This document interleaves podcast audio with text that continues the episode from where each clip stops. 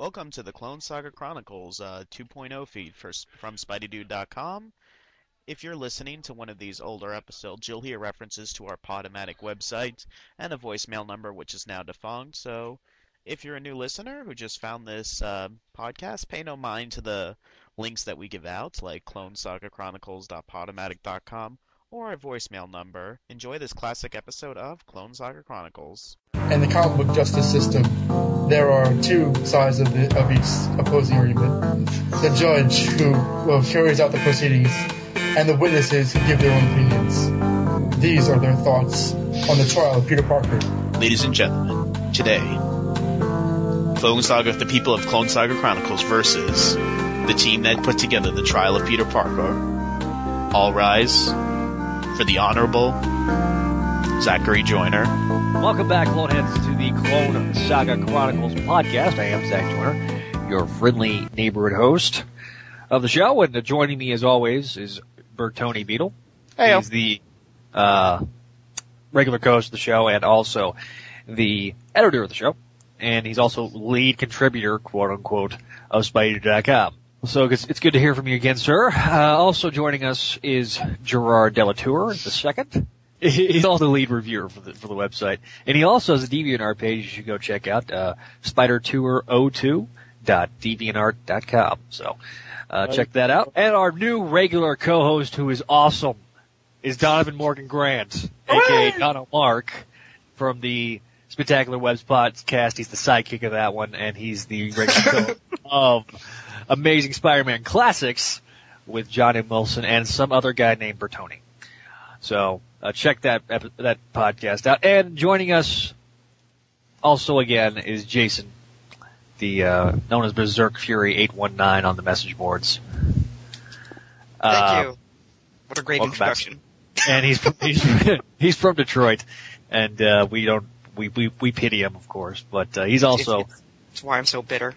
He's also going to be reviewer for Spider.com as we'll explain at the end of the show. This particular month, we're going to do something a little different. Uh, we kind of talked about this, I think, in the last episode, but uh, we're only going to do three issues this month.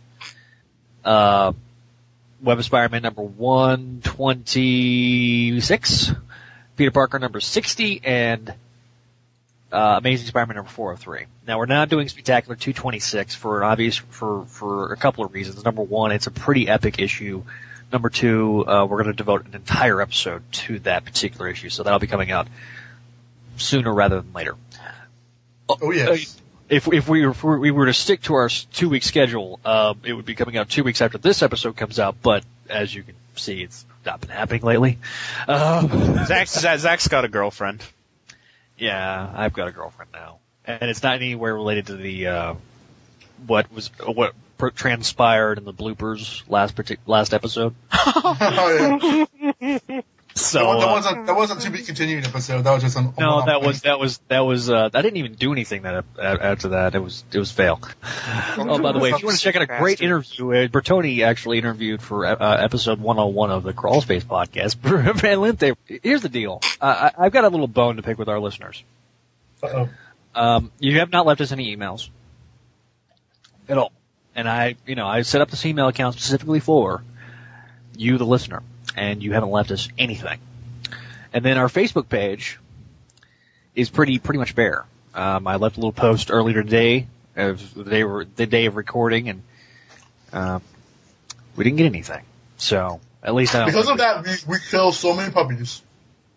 I know. I mean, it's like a bloodbath in here. Just, just, just you. I, I drown kittens. I not drown kittens. uh, I drown, I drown kittens in my sink because it's more fun. Well, And I, have a, I like have a puppy. I have a puppy in my lap, and I have a gun to it. And um, you know, I, I'm down to my last bullet because I used of other puppies. But you know, this is the this is your last chance, listeners. If you don't want things to die, then pay attention to us. We demand it. Yeah, but you're killing chihuahuas, and no one cares about chihuahuas. Hey, my dog is a Chihuahua. This is my actual dog. I got this. going to kill. I got this sand skiff sitting right over a sarlacc pit with the plank extended and a bunch of babies like, you know, crawling on the plank and Oh, falling no. off. Yeah, we have no we have no comments on on that particular post. We have a lot of people. We have three people that liked the, liked the the post, but no. uh One of them was me. Yeah, one of them was I one of them was. Yeah, you commented. You're on the clock. Okay, that's the comment. okay, That was a little fail.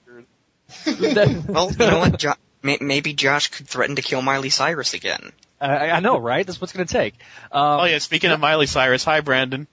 One What? thing I did want to I did want to point out, I did make an appearance on Views from the Lawn Box. Anyways, leave us some comments on our Facebook page. You can you, you- you don't become a fan anymore. You have to like us. So I really want you to like me and the and the website. Do you Uh, like me or do you like like me? Oh God. What is this, Hey Arnold? Anyway, um, so a couple things we're going to address. Obviously, we've got um, we do have an iTunes review, and we have a little voicemails. Woohoo! Um, Yay. which apparently I want to I want to say something about our voicemails. Um, apparently, we left the door wide open for um, odd, strange, oddball voicemails after the uh, Spanish-speaking voicemail and the uh, "My truck is fixed" voicemail. And um, Well, I, mean- got I got my new car this weekend, FYI. woohoo!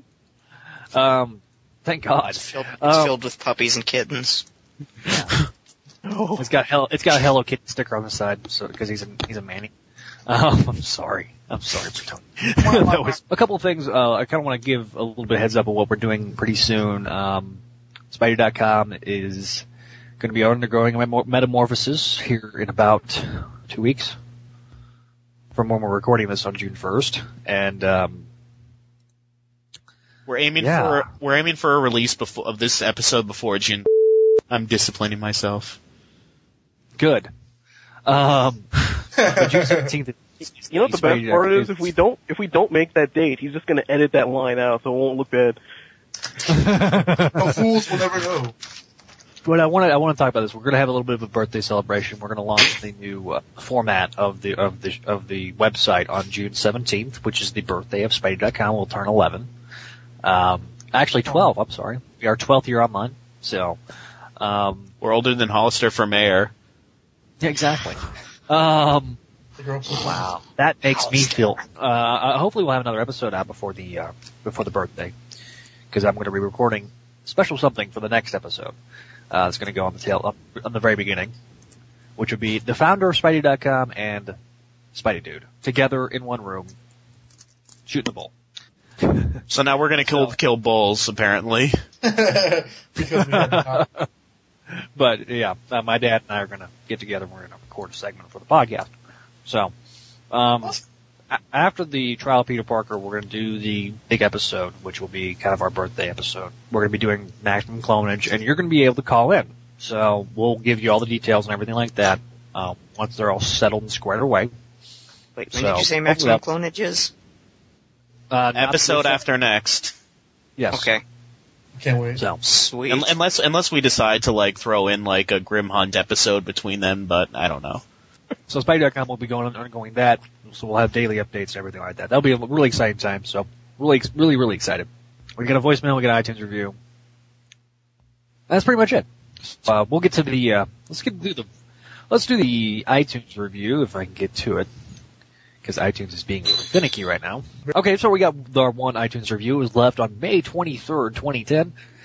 The host is written by Spidey in a Tree, and he says, the decent recap review of Spider-Man's most confusing era.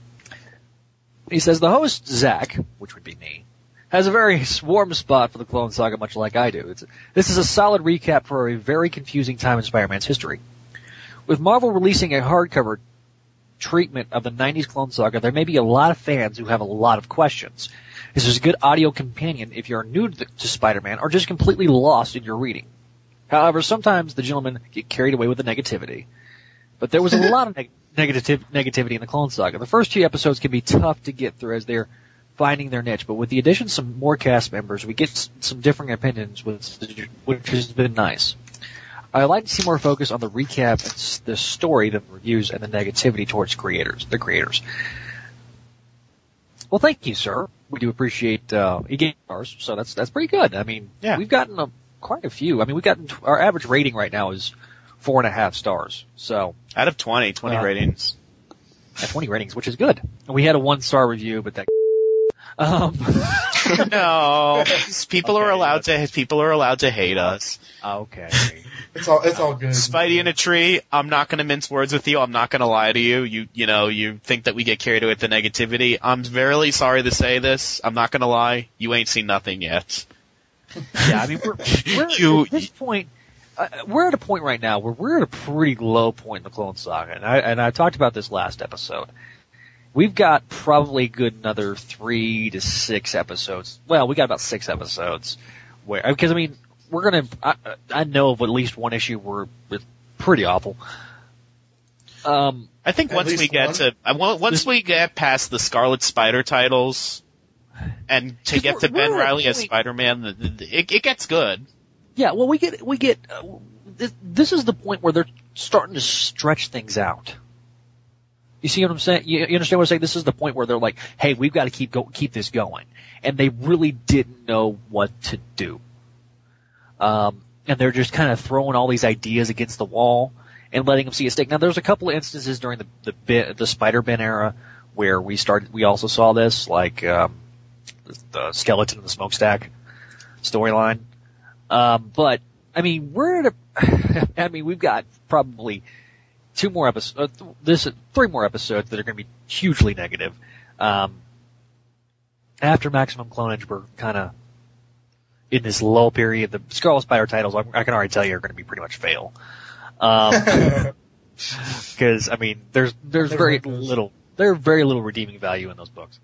Um, but after, I mean, just stick with us and we'll, you know, because I, I mean, we I, I'll try to find the positive and everything, but um, you know, we Are do we appreciate do, um, your Planet of the Symbiotes? yes. Eventually, Um, I figure I figure we're probably going to spend like three uh, after we get to Power and Responsibility before we get to Spider Man. Uh, I figure we would probably get like four or five episodes where we're just doing the minis, like Funeral for an Octopus, The Lost Years, uh, Planet of the Symbiotes. Um,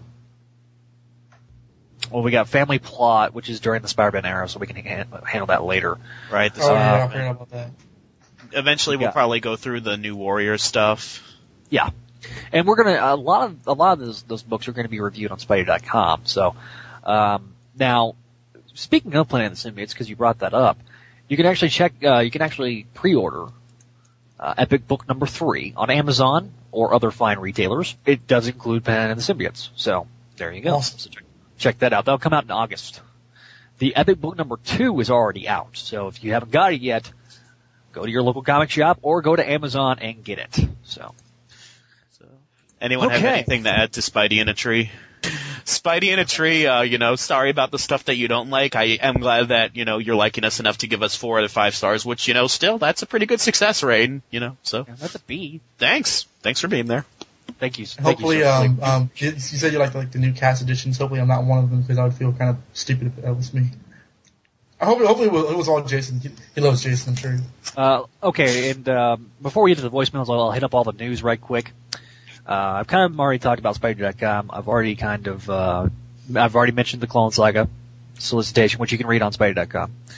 Ben Reilly was in Web Spider-Man, the last issue that came out, which was number eight, seven or eight, seven or eight. guys. Uh, seven.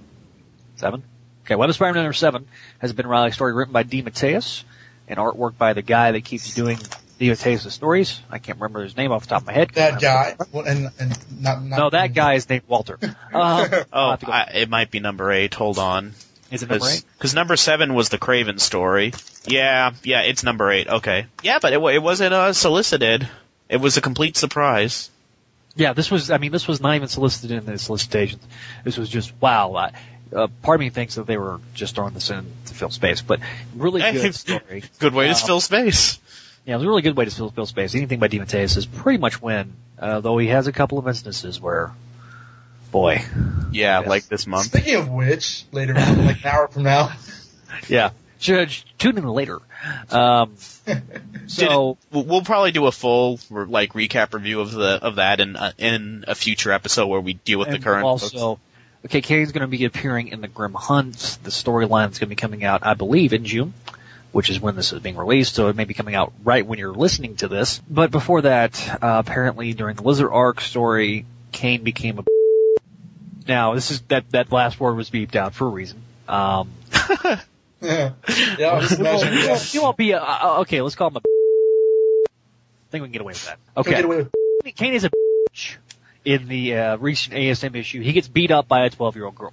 Now this is the same Kaine that uh, broke said same 12 year old girl's br- older brother his neck like a little.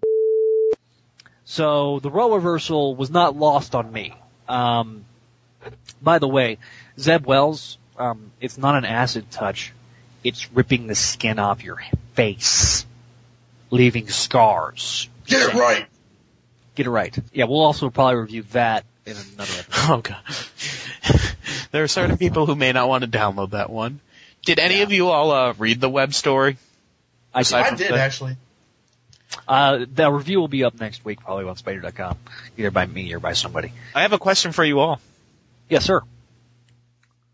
Could do you guys think that maybe is there anything in there that says that this does not take place in current continuity? Instead of this being like a lost year story, maybe this takes place now. Uh, you know, it would not surprise me because he, there's never ever I been a never thought of mention. There's never been a mention of him being in Europe at any point in time. and having all these like assumed names and like you know what? I mean that could be a twist you know that like oh by the way like this is now like like kind of like what they did in Lo- I'm sorry Zach. Oh, by the way, this is kind of like what kind of like what they did in Lost where like Lost had this thing where they would do flashbacks to all the characters for a while and in that one of the season finales they did this whole thing making it look like it was a flashback then at the end you found out that it was a flash forward. If Well, Ben Reilly uh, came up in, in current Spider-Man, I think half of this pot, half this panel would just die of excitement.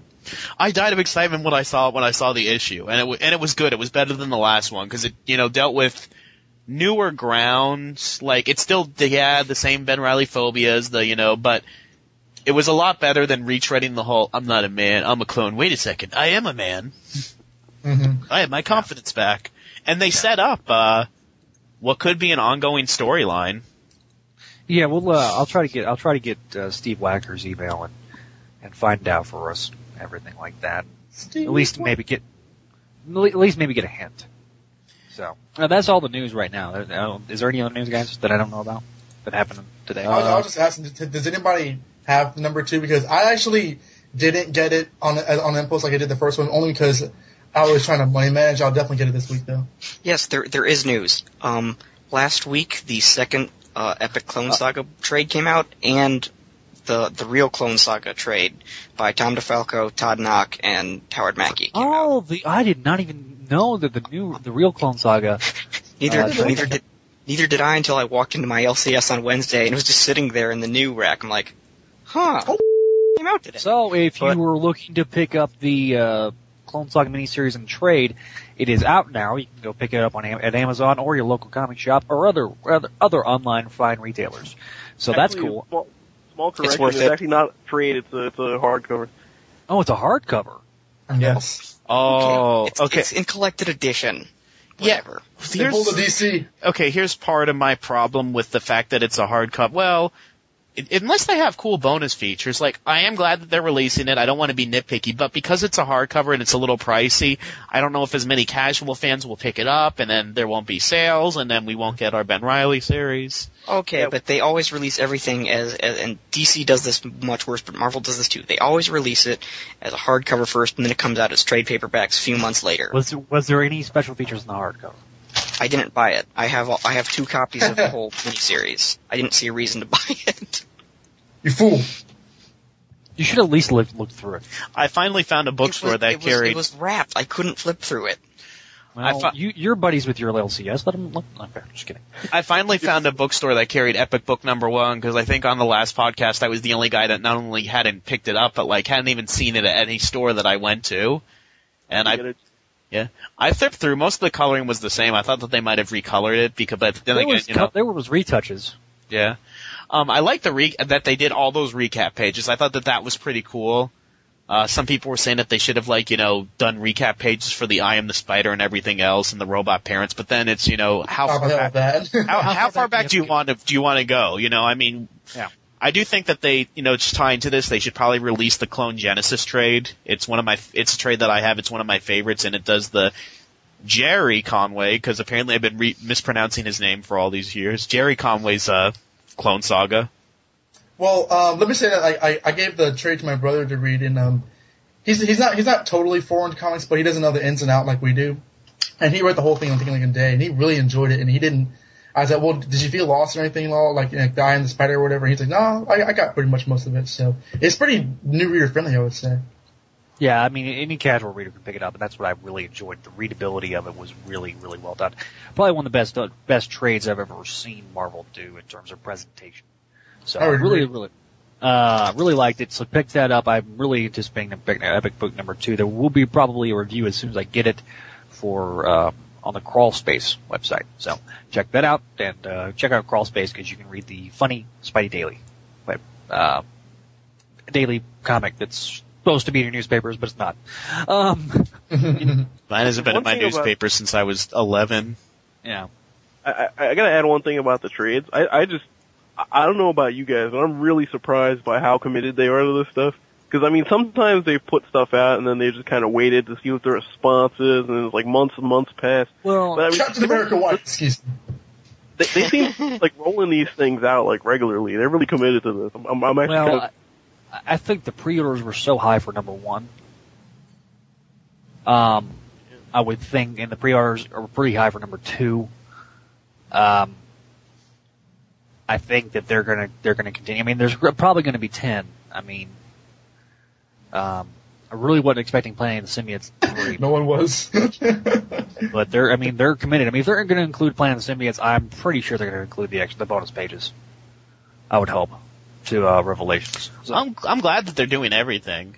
That Yeah. they're that they're not leaving anything out because that was like because I'm so OCD that was like one of my first thoughts like I hope that they don't just like wimp out and do you know power and responsibility and then like skip to smoke and mirrors and then just do the quote unquote essential arcs.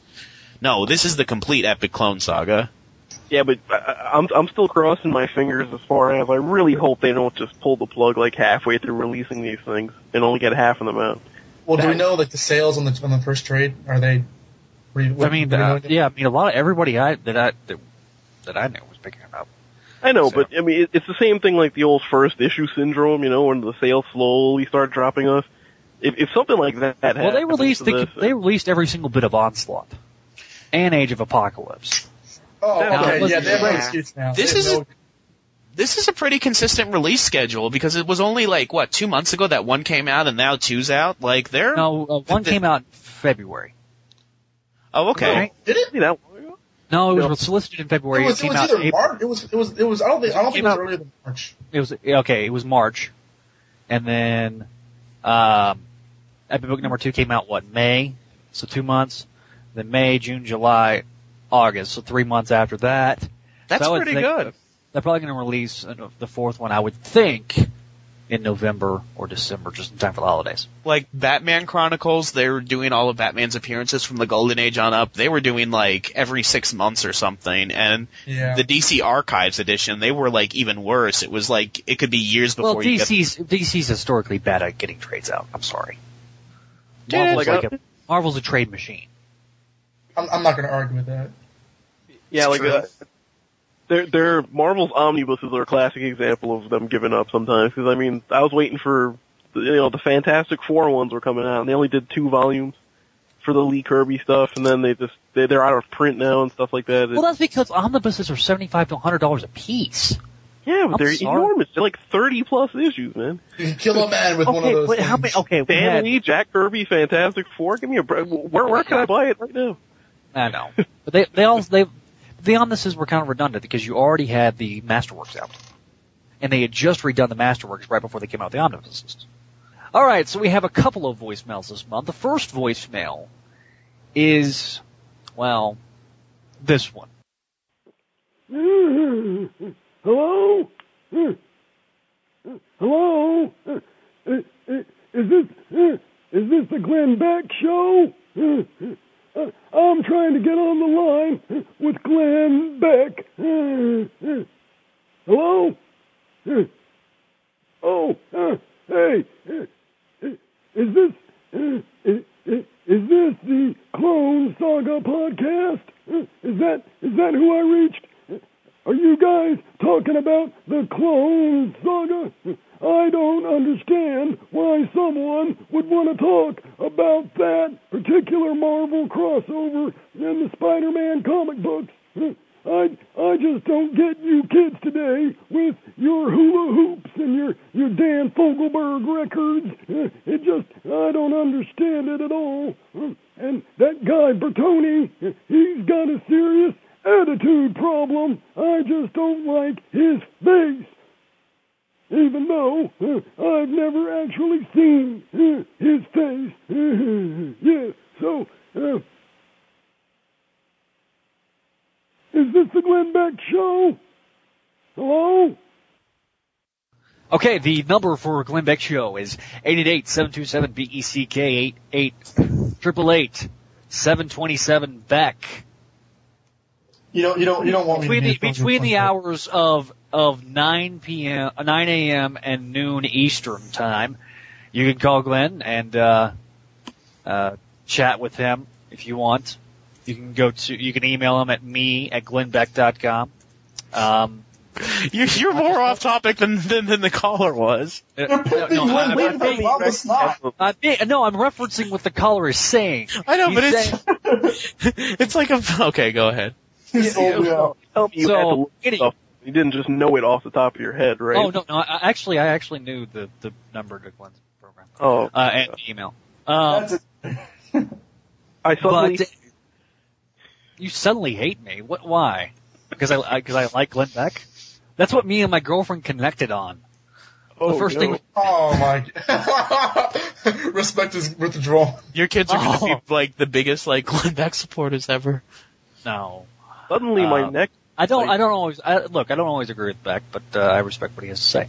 So anyway, the um, getting back to the caller, the that was actually pretty funny because I, I think you. Part of me thinks you were referencing my conservatism. Um, the other part of me just thinks it was just you making a joke. I don't know, but it was pretty funny. Uh, and the fact that you took a swipe at Bertoni actually was comical as well. So um, we do play all voicemails, even the absurd ones. Uh, And that's just an invitation for somebody to come back. Like this is gonna be like a sketch comedy show. Although, although if it's too absurd, we won't play it. Yeah, there, there there's There is a line. to go You- to go quote unquote behind the curtain. There was a voicemail I didn't play because it was just it, it made me uncomfortable. It made me want to lock my door. Oh, I remember that. Oh, what, oh, was it? They know who they are, and I'm editing that out. Okay. yeah. There, actually, yes, I, I do remember there was a voicemail where we were, we, uh, I thought I had needed to take a cold shower after listening to it. Um, we also have another voicemail which was a lot more enthusiastic. This guy, this guy's named Trent. Hello, my name is uh, Trent. Uh, this is basically for the Clone Saga Chronicles. Um, anyway, basically, just uh, not the most devoted listener uh, to this show, but um, I do I do listen to it, you know, pretty often because this was about the time that I got into, uh, you know, the Spider-Man comics. I was about, I should think, uh, I don't know, 14 or so when these comics came out, and you know, I think this is a, you know, kind of a situation where the uh, Clone Saga, you know, its um, uh, reputation kind of precedes it in uh, a lot of ways because, it, you know, right, wrong, or indifferent, the perception that most people have is that smoke and mirrors and players and pawns uh, kind of define the quality of every single Clone Saga story there is. And um, you know, uh, you guys are basically, you know, going through the entire uh, series and you know showing intentionally or not that that's really not actually the case. You know there are uh, a whole lot of high points here, and I and I think really that's kind of what I admire the most. You know, and uh, and what you guys are up to is that you know you're um, taking you know probably the single biggest you know hot potato in Spider-Man's entire history. You know, one of the you know the biggest train wrecks in all of you know uh, comics, and you know. Um, justifiably arguing that it, you know it's really not as bad as you know people make it out to be you know so uh, that's really the uh, you know the main reason that I'm listening to this because you know it is a reminder that the uh, you know you know the saga as a whole is really not as bad as you know people make it out to be. Now I don't really think it's necessarily the you know a high watermark in you know Spider-Man's history or anything like that, but you know for everything that it was and you know everything that it you know set out to do and everything that it wanted to be, you know I think it really does get a um, you know pretty bad rap and uh, you know, so really just appreciate you guys taking the time to talk about it. So I'd just like to close by saying that there's really nothing wrong with this uh, podcast that firing Bertoni wouldn't fix. So I'm kidding. Anyway, uh, thanks a lot, guys. You take it easy. Bye. Okay, thank you, Trent. Uh, first of all, um, I Hey. love what you had to say because because a lot of it I agreed with. Hey Trent.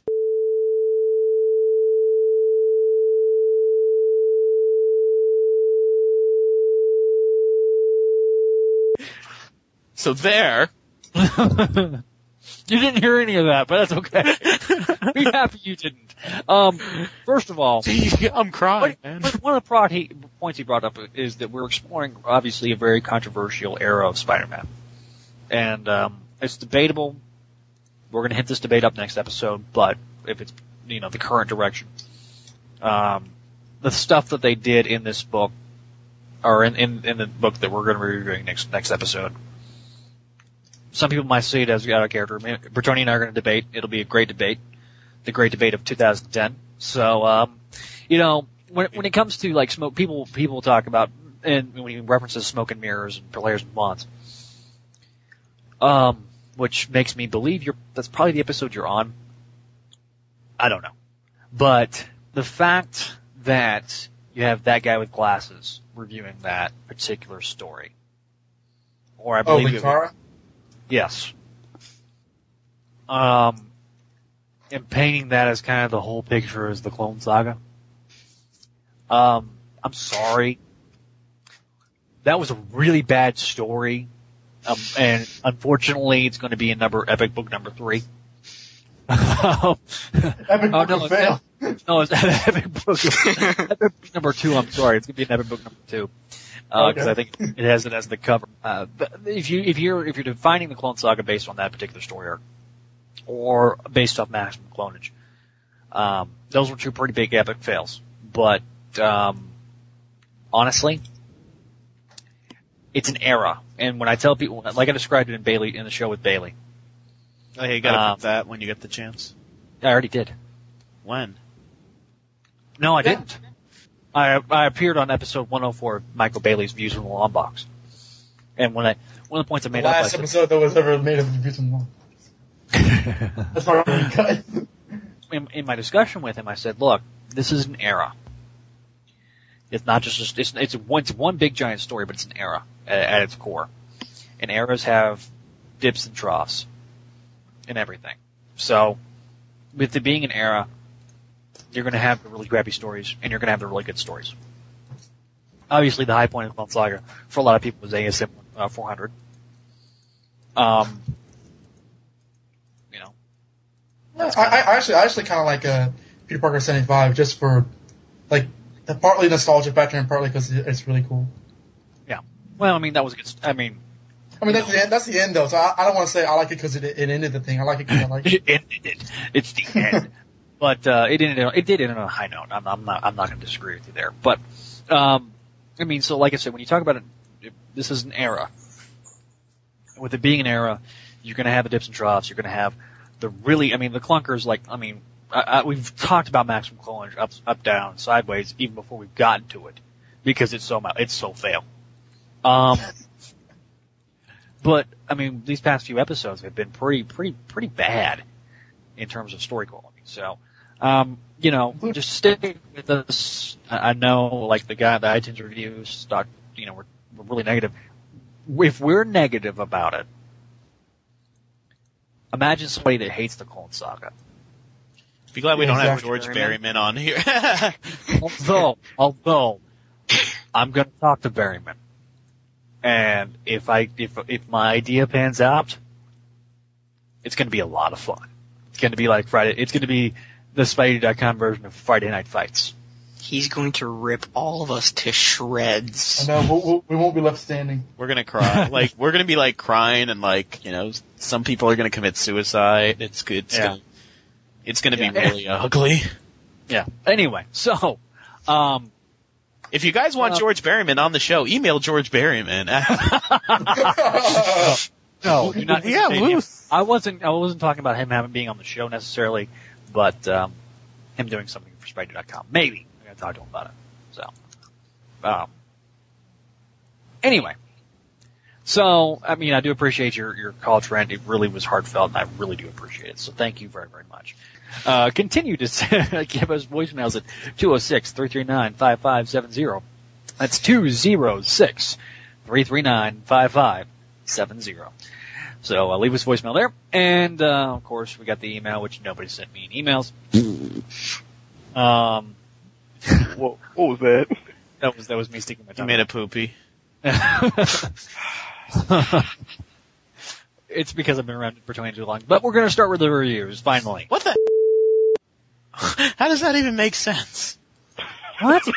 You said that you've made the poopy joke because you've been around me too long, and I'm like, how? what, what's your thought process? it, it was, I was acting like a child.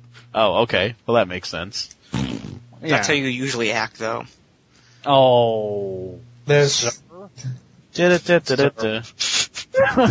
and now we're going to finally, after, after all that, we're going to get to the reviews. Alright, remember I told you at the beginning of the episode we're reviewing Web of Spider-Man number 126, Amazing Spider-Man number 403, and Adjective was Spider-Man number 60. So, Bertoni. The trial of Peter Parker has begun. Spider-Man, over in Web 126, he's searching for Kaine. When Kaine appears from nowhere, in his Kaine costume, not a Spider-Man costume, and mocks Peter for his supreme arrogance in thinking that he could find him. The, so they battle as Kaine admits to the murders. He, I guess he has kind of come out and said that it was him before when he was giving the mark of Kaine to Jacob Raven, but it's, it's more in your face here that he's like, yes, I did it. He says that, he says that his intention was to frame Ben Reilly and not Peter Parker, which, hey, uh, you, you know, the same fingerprints that, you, did you think that that plan was going to backfire? Well, speaking of all that murder stuff, this is called the trial of Peter Parker, so we do actually get the beginning of the trial of Peter Parker in here. In case this is your first uh, issue, we get some exposition from Ben via internal monologue. And so District Attorney Tower begins his opening statement, ripping in the Peter slash Ben. I say Peter slash Ben because you gotta remember, during this trial, Ben is sitting in for Peter, but nobody knows it but MJ. And Felicia at this point, but Felicia's not in this story. Ben is convinced that Peter will find a way to clear them both. Spider-Man and Kaine continue their battle. They're now in a dance studio, and Spidey wants to drag Kaine into the courthouse to confess, but Kaine is all too happy to see Reilly get the death sentence. So Spider-Man gets his butt handed to him as he continues trying to protect the innocents in the dance studio and then the nearby office, because they're in a dance studio, then they're in an office, which is also in the dance studio. It's kind of weird. Raven is staked out near the courthouse thinking that Kaine might show up and make his move. He hears about a disturbance on the police scanner and heads towards it, signaling the waiting stunner in the process. They think that this might be Kaine and, well, they're both after him. Raven radios Stunner telling her that she has to stick to the plan if, if it's Kaine involved in the ruckus. Stunner privately reveals via her thought balloons that her only plan is to make Kaine pay for killing her dear Otto. Peter's attorney makes his opening argument, and we get some responsibility themes hammered into us about how it's the jury's responsibility to make sure they got the right man. You know, it's all good cop, bad cop with the each of the lawyers thing. Kaine, back to the Kaine and Spider-Man fight. Kaine attacks an innocent B cop, which gets Spider-Man mad, and Spider-Man just unleashes on him. I love all these Peter Parker gets mad stuff. That happens a lot this month. The fight moves to the streets where Stunner and Raven finally arrive. Stunner informs Raven and Spider-Man that despite their protest, she intends to murder Kaine for what he did to her quote unquote dear Otto. Just then, someone teleports into the alleyway, dot dot dots, but we switch scenes. But I'm sure that you can all guess who that was. Mm. Peter slash Ben, it's actually Ben, but remember, he's Peter during this trial, is shocked when his defense attorney whispers in his ear that the whole spiel was an act. And he's like, wait a minute, you don't think that I'm innocent? And he's like, I don't care if you're innocent, I just gotta, you know, make people think that you are. And Ben's, you know, horrified that, you know, a lawyer could be so dishonest and everything. So the first, the first witness called to the stand is dun dun dun, Mrs. Mary Jane Watson Parker. What? Du, du, du, du, du. Traveler shows up, yes, he was the one who teleported, and says that he has need of Spider-Man and Kaine, so he teleports them away, which pretty much angers Stunner, and that's the end of part one. Thank you, Bertoni. Thoughts on part one, gentlemen? Let's go with Donovan first. I'm gonna basically sum something like, like a pro and a con. Uh, the pro, I kind of like how um, I really like whenever sometimes Spider-Man fights someone who's stronger than him, and he puts up a fight.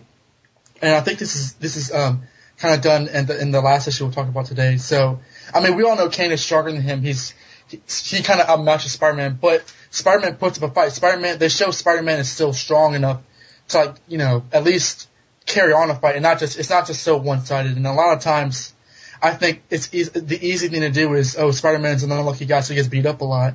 So I really like how that's played. Um, my con is that um, I'm sorry if this really sounds like crawl space, but my con is that it's like the the whole trial stuff. Like um, my dad's a lawyer, and I've seen him um, I've seen him pontificate sometimes, and I watch a lot of Law and Order.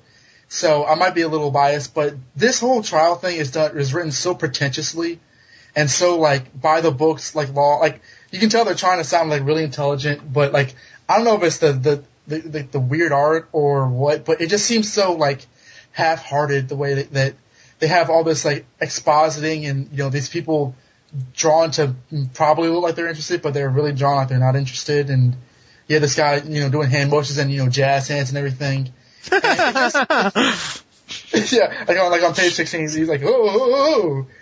and um, it's just it just kind of like kind of falls. It kind of feels flat. Um, also, this guy is is he, is he supposed to be the same lawyer as the one that was done a few issues ago when uh, Peter was first arrested? Because he doesn't look anything like him. Like he never had a, had a beard in his first uh, uh, appearance. Like I forgot his name, but like um, he looks completely different. So there's there's more of that non non uh, communication between editors and stuff. So I mean, Well, it's not the There's the- editors. I mean, because there was only one editor. Because remember, there's an EIC.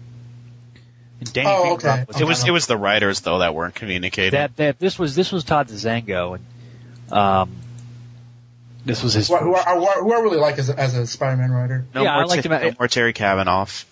Uh, this yeah Terry Kavanagh left after 25, um, but this was also Ter- Todd Dezago's first time writing by himself. Remember, uh, at this point, Dezago was um, kind of under Tom DeFalco's wing. He did a lot of the scripting for um, for the for a spectacular title before Tom DeFalco took over as writer when DeFalco was still editor in chief. So now he's full time writer. Okay, so he's a, like a tool of the mob and stuff like that. I got you. um, like the, the last thing I'll say is I, I I'm trying not to use a lot of foul language because I I think the last episode I kind of went overboard, but the the last issue Uh, uh, yeah, yeah, no, no, not at all. Not at all. I'll let the no viewer sarcasm decide. there at all. I, okay, I'll, I'll just I'll just end it with my, with my with my literal thoughts when I read the last page. Jewish traveler again. So this gets a straight C from me. Okay. So we got to see from Donovan. Gerard, your thoughts on this on this issue? Um, I, I have about the same impression that Donovan had. Um, first of all, it was the, the, as far as good things, it was nice to see Kaine get a little more characterization. I mean, obviously they're leading towards what's going to happen in the third part, which we'll get to. But uh, Kaine, this this arc in particular really seemed to spotlight Kaine. Finally, I mean, he'd been lurking around in the shadows a lot, and we saw a lot of him, but we didn't know a lot about him.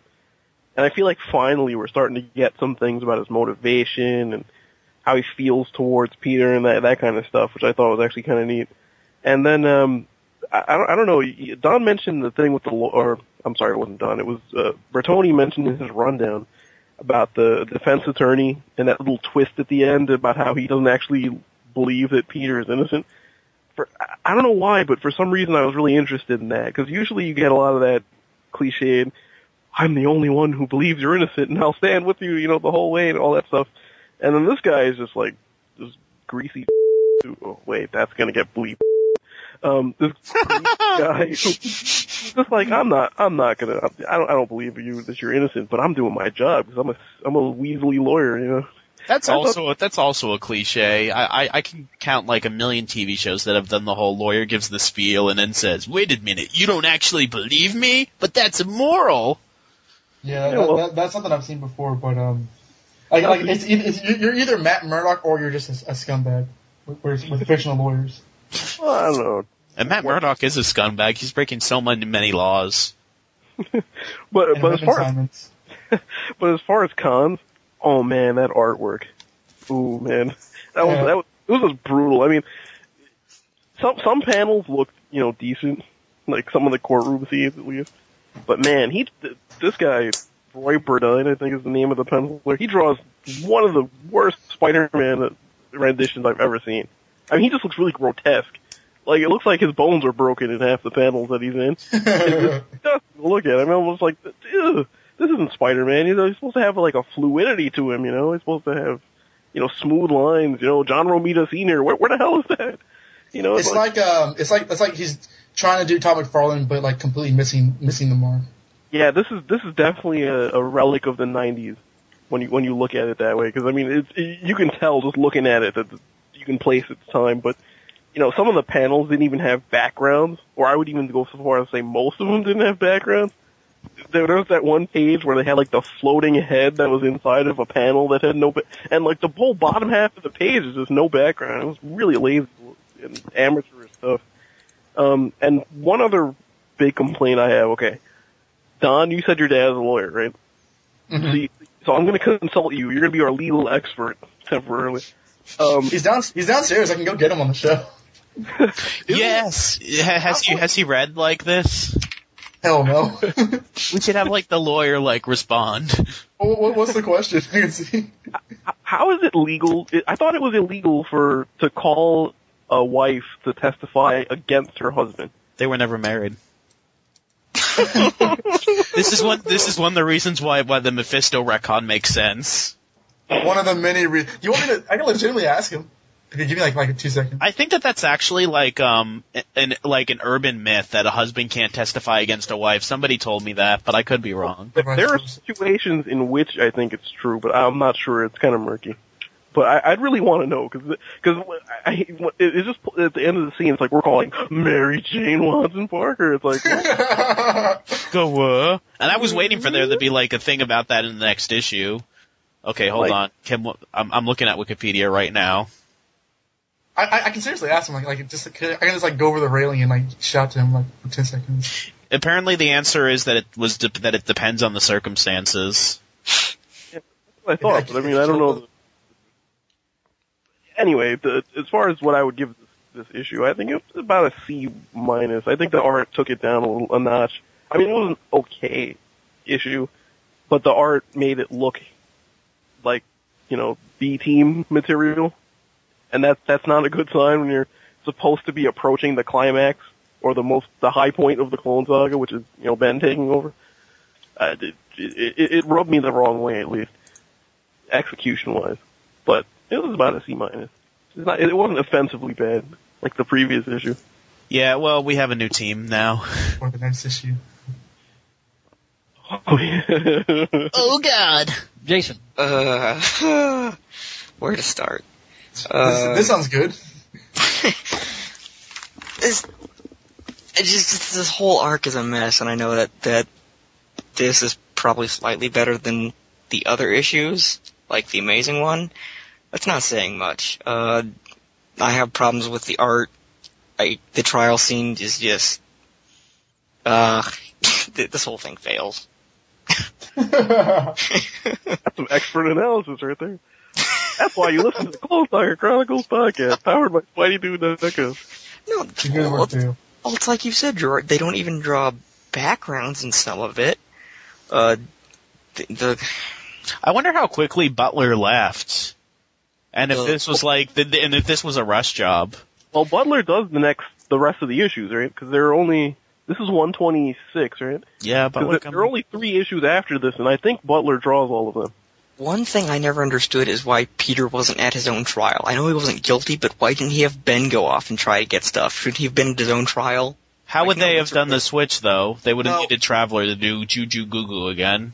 I mean, besides, besides Peter, Peter, like the whole, the whole thing is that since Peter has no idea what's going on and Ben sort of does, kind of maybe, then Peter's the guy who's like going to find the answers. Then uh, I mean, sorry, it's not, 'cause it's not they- his they problem to do it. Because they switched in prison, didn't they? That's right. Well, it's, it's which like like during the marketing. Yeah, This, this whole this whole thing is so confusing. ah. Oh, I give this a D. This just wasn't. A straight D. So we got a C, a D, and a what'd you have? Dr- Uh, Donovan? Right in, right in between, I gave it a C minus. Would it make Yeah. you feel better if I gave it a C. D plus? C, D minus, Or C, C, C minus D. Okay. C minus C, D. Okay. Alright. Bertoni, what are your thoughts?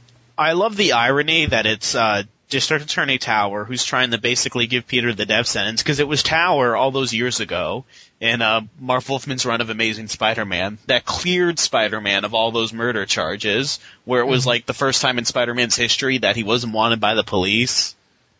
So, and there was some really like bad stuff in there, like Kane pushing Peter's head to the mirror and saying, "See, it's you. It's always been you." Like showing him the, as if it's supposed to be some shocking revelation, but it's not. He's just like showing him a mirror and saying, "It's always been you," just because you have like a just because you have a full shot of like somebody's face in a mirror and saying it's always been you that doesn't mean that it's a shocking revelation you're just saying words while someone's looking in the mirror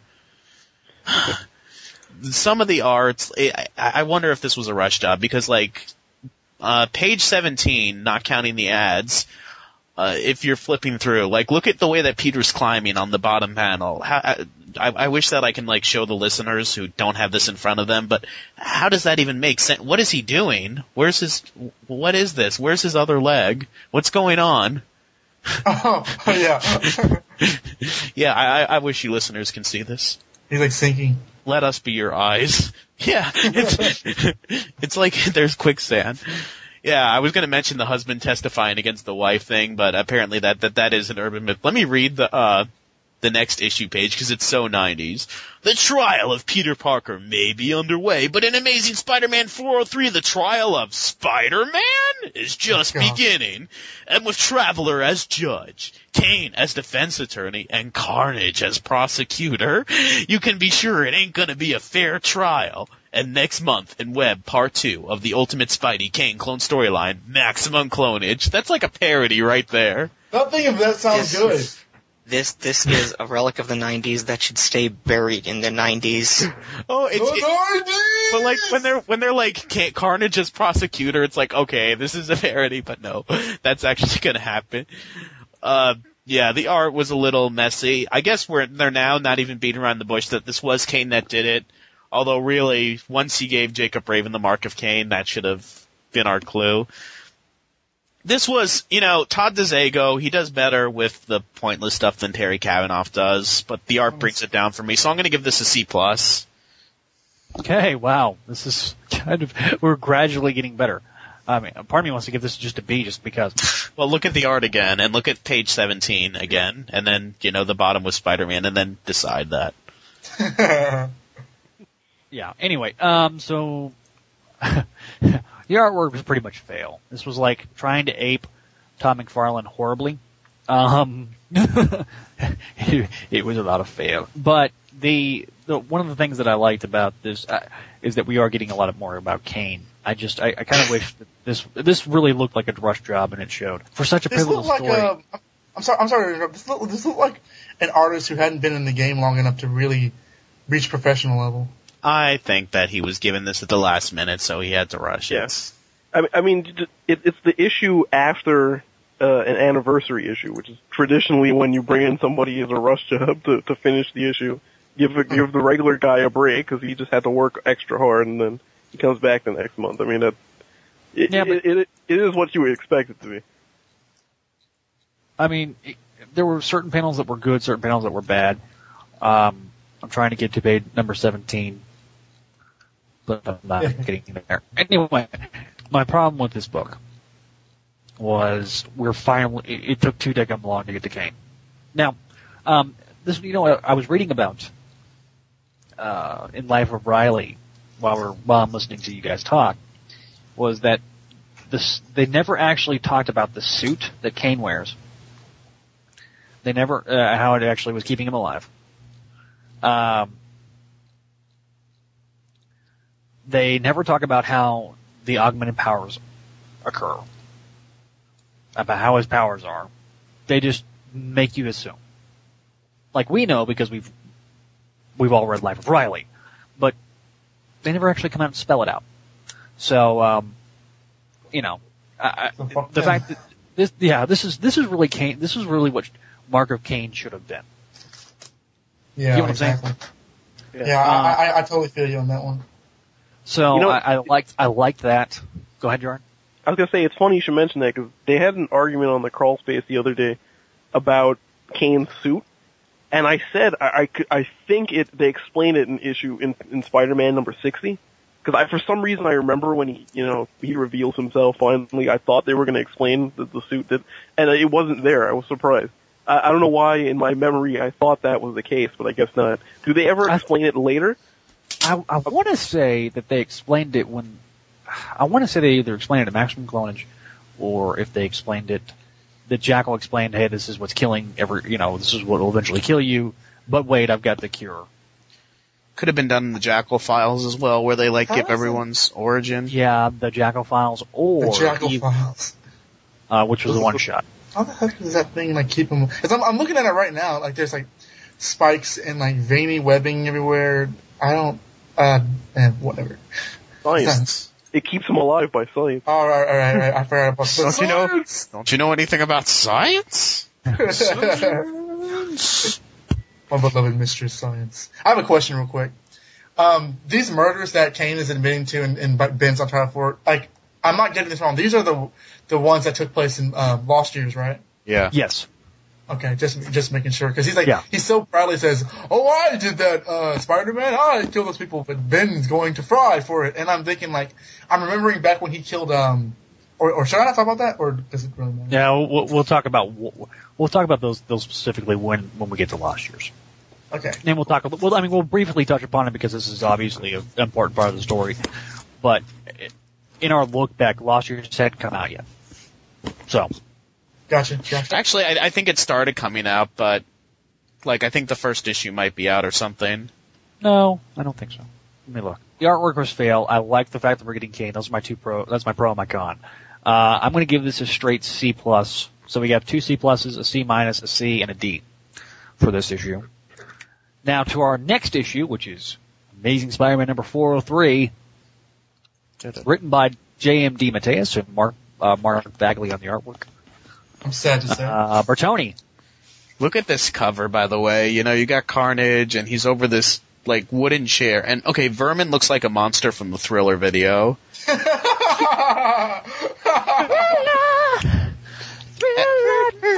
And Edward isn't even Vermin in this. And you got Malcolm McBride as Carrion.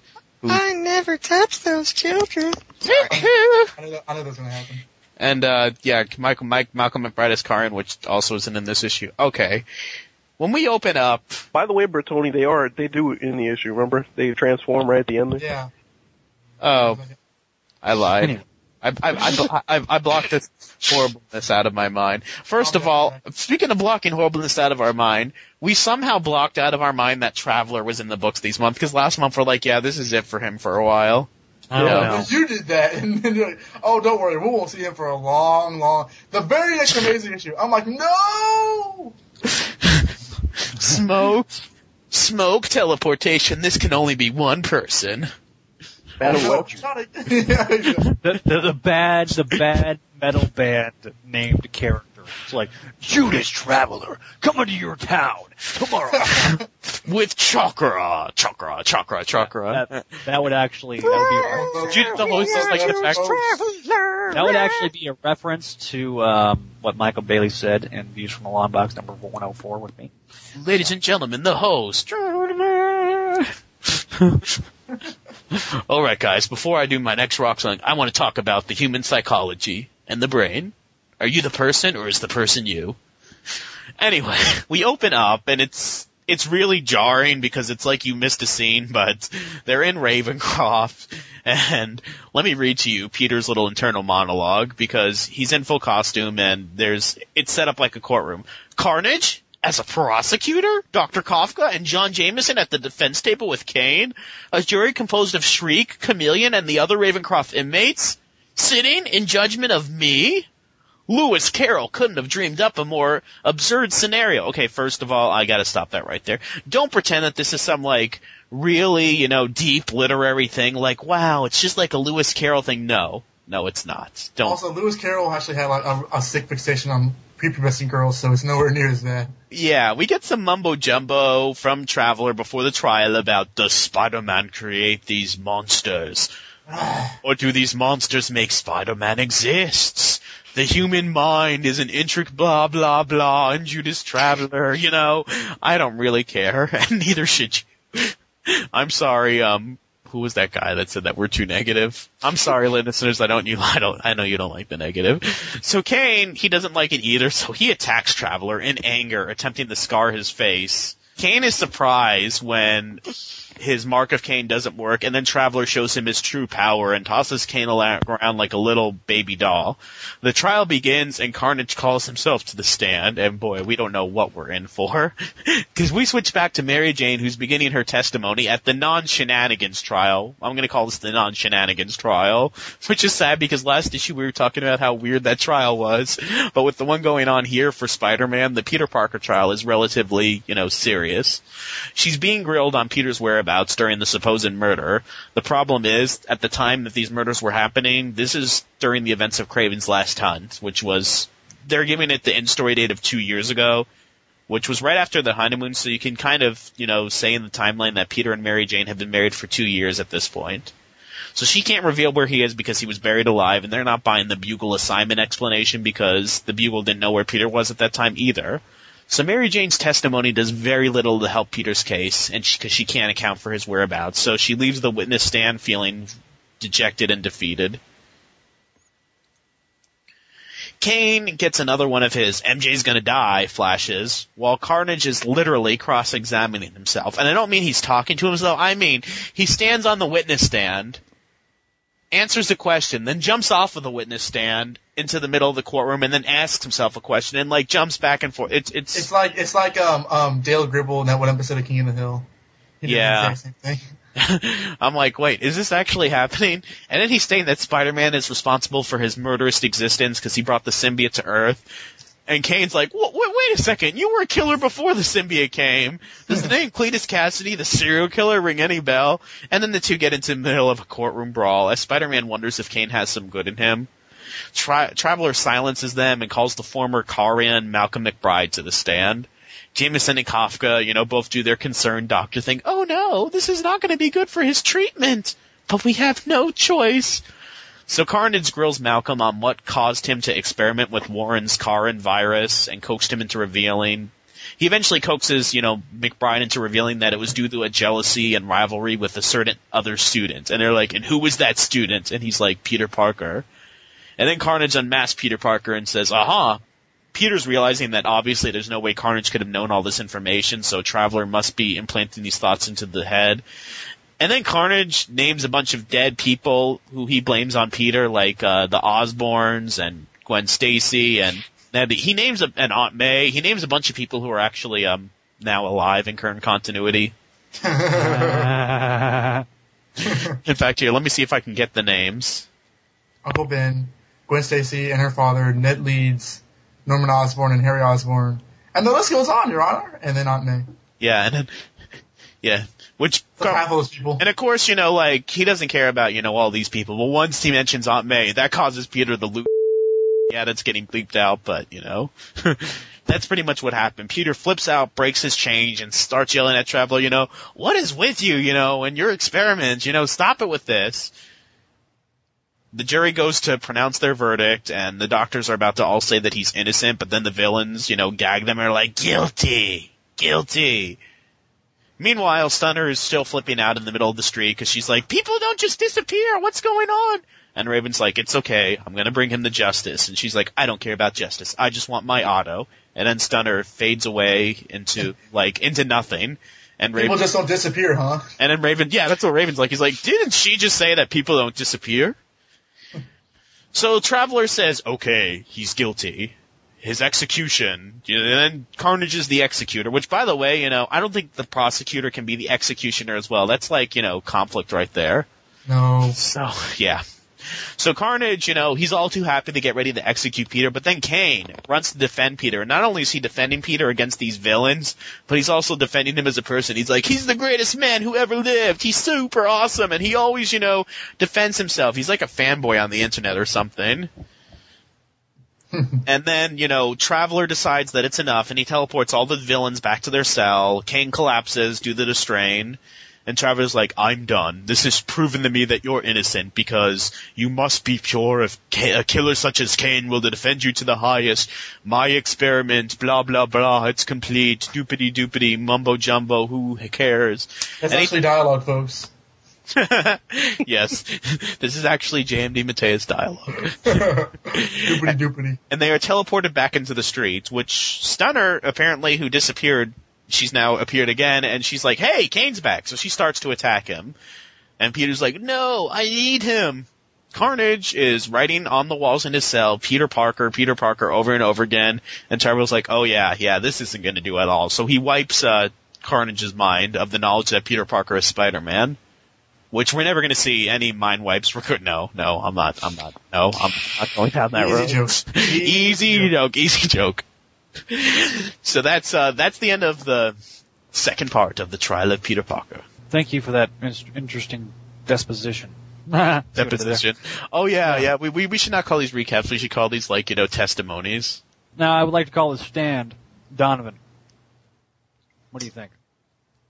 Well, Your Honor, I'm just a simple, you know, country comic book fan, and uh, So, You know so there's no more say- coun- there, there- there's nobody more country than me, sir.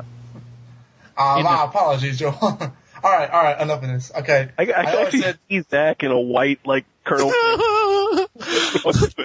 I'm trying to hold in my laughter so hard for that part. Um, I, I know I said like a few minutes ago that I was trying to, to hold back my true feelings, and uh, I don't want to yell too loud because I think my mom's right outside my door. But this was this was horrible, and and, and even even still, I kind of defended J.M. DeMatteis from Jason and Zach's Rampage last time because him and Bagley are such Spider-Man heroes, and they, surely they cannot commit any sins, right? Well, no, this is horrible. This is this is. Okay, I'll, I'll try to calm down okay, seriously, like we, we said at the beginning how this is like the stupidest thing ever. You can't compare it to the, the mania of Lewis Carroll.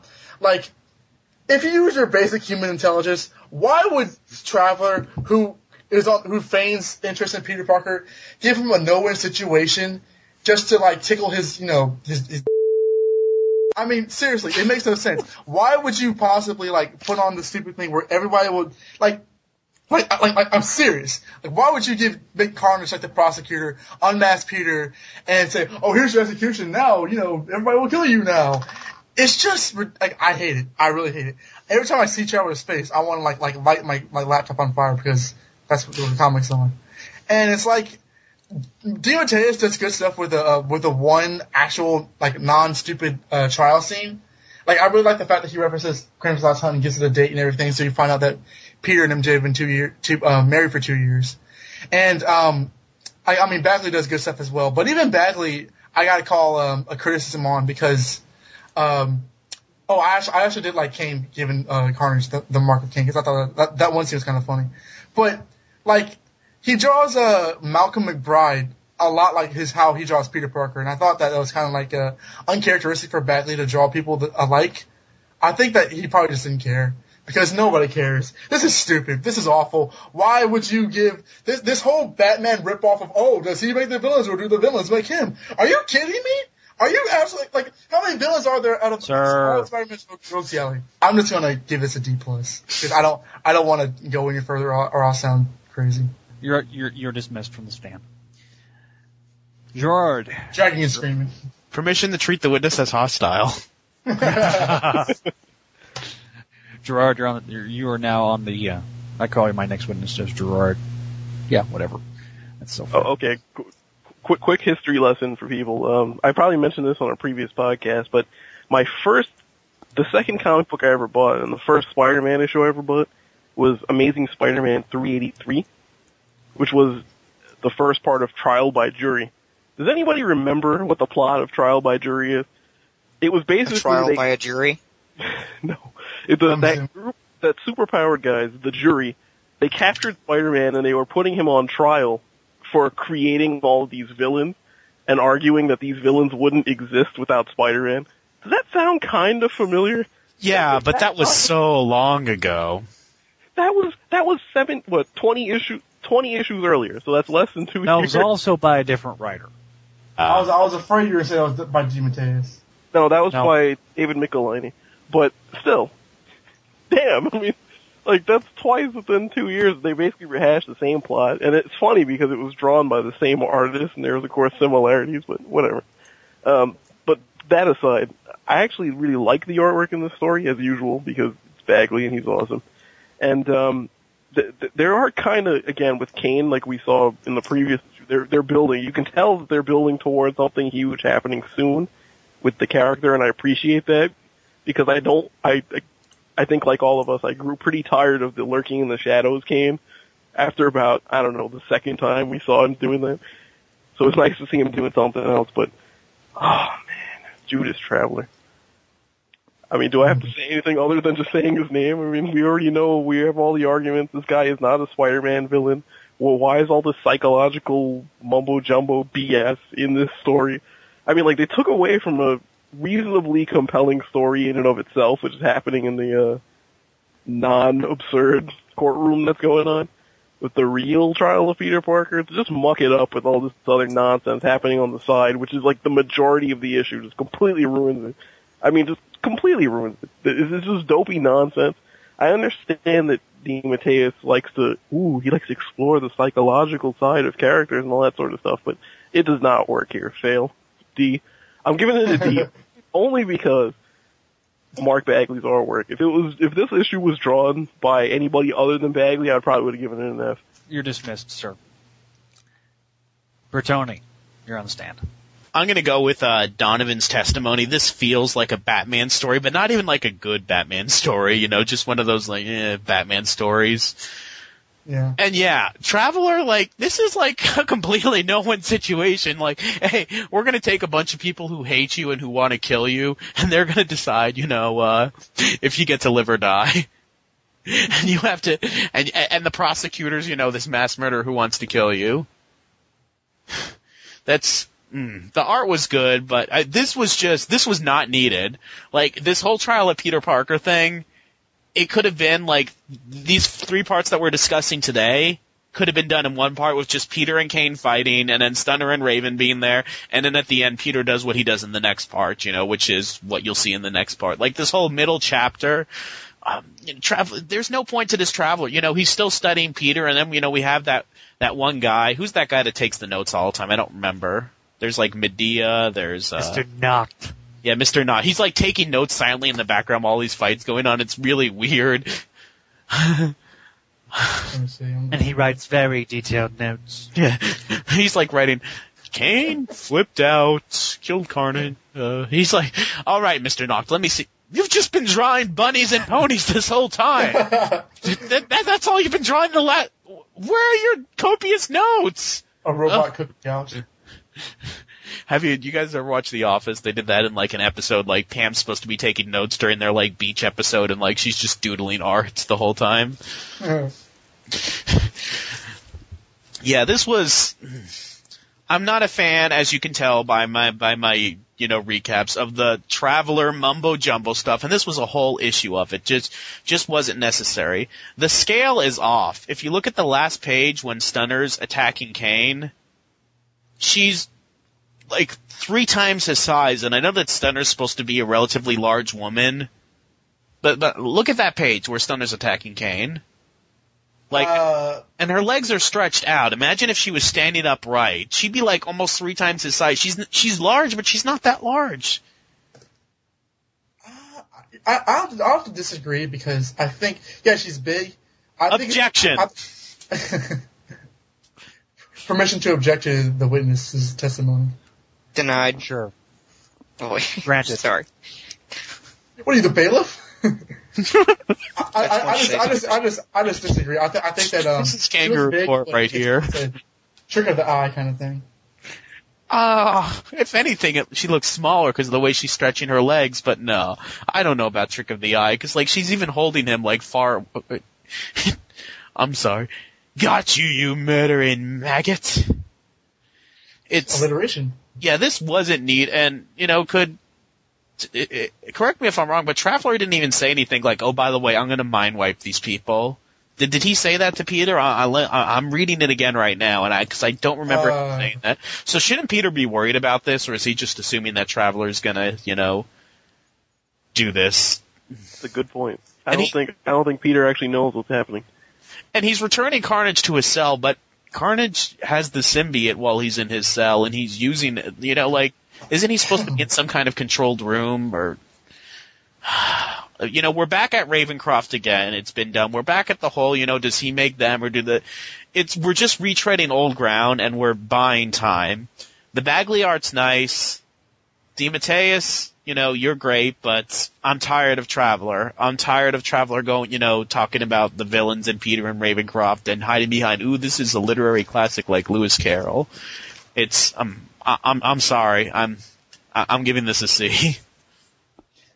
I was about to enough after that.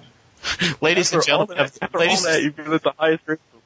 well, I, I, I, I don't have a heart to give it a bad grade because of Bagley's art and like, you know, I'm trying to be more positive, but ladies and gentlemen of the jury, you know, you have to decide if this is good or bad, but I say a C. Exhibit A, the trial of Spider-Man, say no more. Exhibit B, ah, never mind. Uh, uh, permission to be dismissed, Your Honor. Your your permission granted. This is the most jacked up courtroom ever. We I, I, I, you're, you're, you're, you're permission granted. We got okay. Let's re- let's recap. We got on the on the last issue. We've got uh, C minus, two C minuses, a C, and a D. Issue. Jason, what'd you give it? You didn't ask me, me. uh, you didn't let me talk about this issue yet. I like Now. to call him my surprise witness. Berserk Fury 819. dun, dun, dun. What? First of all, let me start by saying this thing made no freaking sense. Carnage. What? Why does? Ah, God. Where to begin? Okay, Why Carnage? I don't know. Why? Why? Okay, he just all of a sudden, you know, rematerials underneath the, you know, Ravencroft where the courtroom is, and Judas Traveler is judged with. What? Why is Judas Traveler even working with Carnage? Why? For the And then lulz. You know, and then No, because because we the last time we saw the first time we saw Judas Traveler, uh, Carnage appeared, so it's like symmetrical. and he's just Traveler's like brainwashing these people for I don't know why. I don't even know why Peter's actually on trial with Carnage and you know having 1970s porn star Judas Traveler.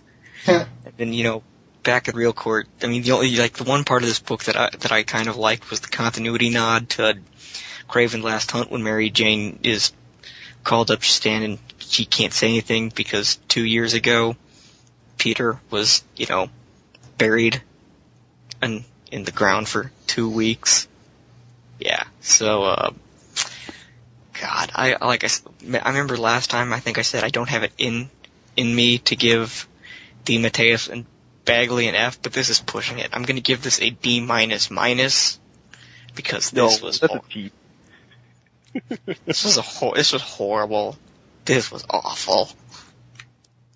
I don't even know what I'm reading at The, this the point. judge says it's an F, so it's an F. It's not D minus minus. It's an F.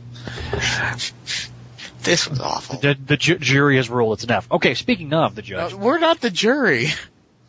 I have ruled. This is I'm going ju- I am, I am the, I am, I pictured him in a wig now. I am the judge, the jury, the executioner. Okay, ha ha ha. Okay, speaking of the judge, jury, and executioner, I'm also the host, so I make the rules. Um, Judge Spidey dude. yes, exactly. Dun, dun, dun, dun, dun. Yeah. Anyway, the um, this issue number one pro, the one pro, the artwork, the one pro, the con, everything else. the storyline makes no, makes no sense. Why is Carnage here? Kaine, um, yeah, Kaine's just there. Uh, Peter, um, why didn't he rip out? The, uh, supposedly he's sedated, but he's not that sedated because he breaks out of the chains. Judas Traveler doing his juju magic. Um, it's all sorts of fail. Um, Carnage uh, knows that he's Peter Parker and then doesn't. Um, Well, at least they explained that, that, that yeah, mind wipe. It's not he just forgets or anything. So I, I don't know. Uh, it's it's all sorts of fail. So I'm going to give this a big fat stinking D. The F the only thing that saves it is the artwork. If it had the artwork from the previous issue and this issue, it would have been a straight stinking F, but it's got a D. So, okay, we got a D plus, a D minus, or no, I'm sorry, D plus, D, uh, an F, and an F, and a C. He gave a D minus minus. That's that's a cop out. So it's and, and, fine. D minus, D, D plus, C, and an F. Okay. Or no, um, no, I'm sorry. Well, uh, yeah, if, if, Nobody if, gave if, an F. Nobody gave an F. So, okay, two D's, What's his like a D plus, a D minus, and a C. So, okay, moving on.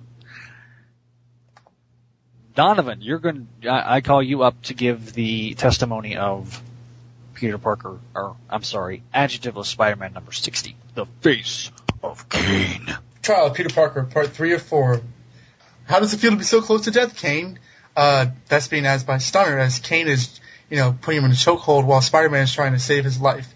Kaine's still weak from the last issue, and Stunner is, you know, you know, kick, kicking the crap out of him. And this first part of this issue is pretty much Spider-Man trying to stop Stunner from killing Kaine for killing Octa, Otto, Octavius, Doc Ock. So a lot of that is going on. They kind of they kind of rumble until they hit into like a construction building or an abandoned warehouse. You know, your typical building that just falls apart whenever you want it. So everybody's like, "Whoa, watch out!" And Kaine actually pulls Spider-Man away because Spider-Man tries to save Stunner, and Kaine saves both his and her, his life, both guys' life. Spider-Man's like, "Hey, there she is."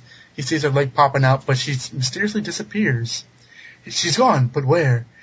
And then then Spider-Man's like, his attention turns to Kaine and says, "You know, you're coming with me. We gotta save Ben and clear this up."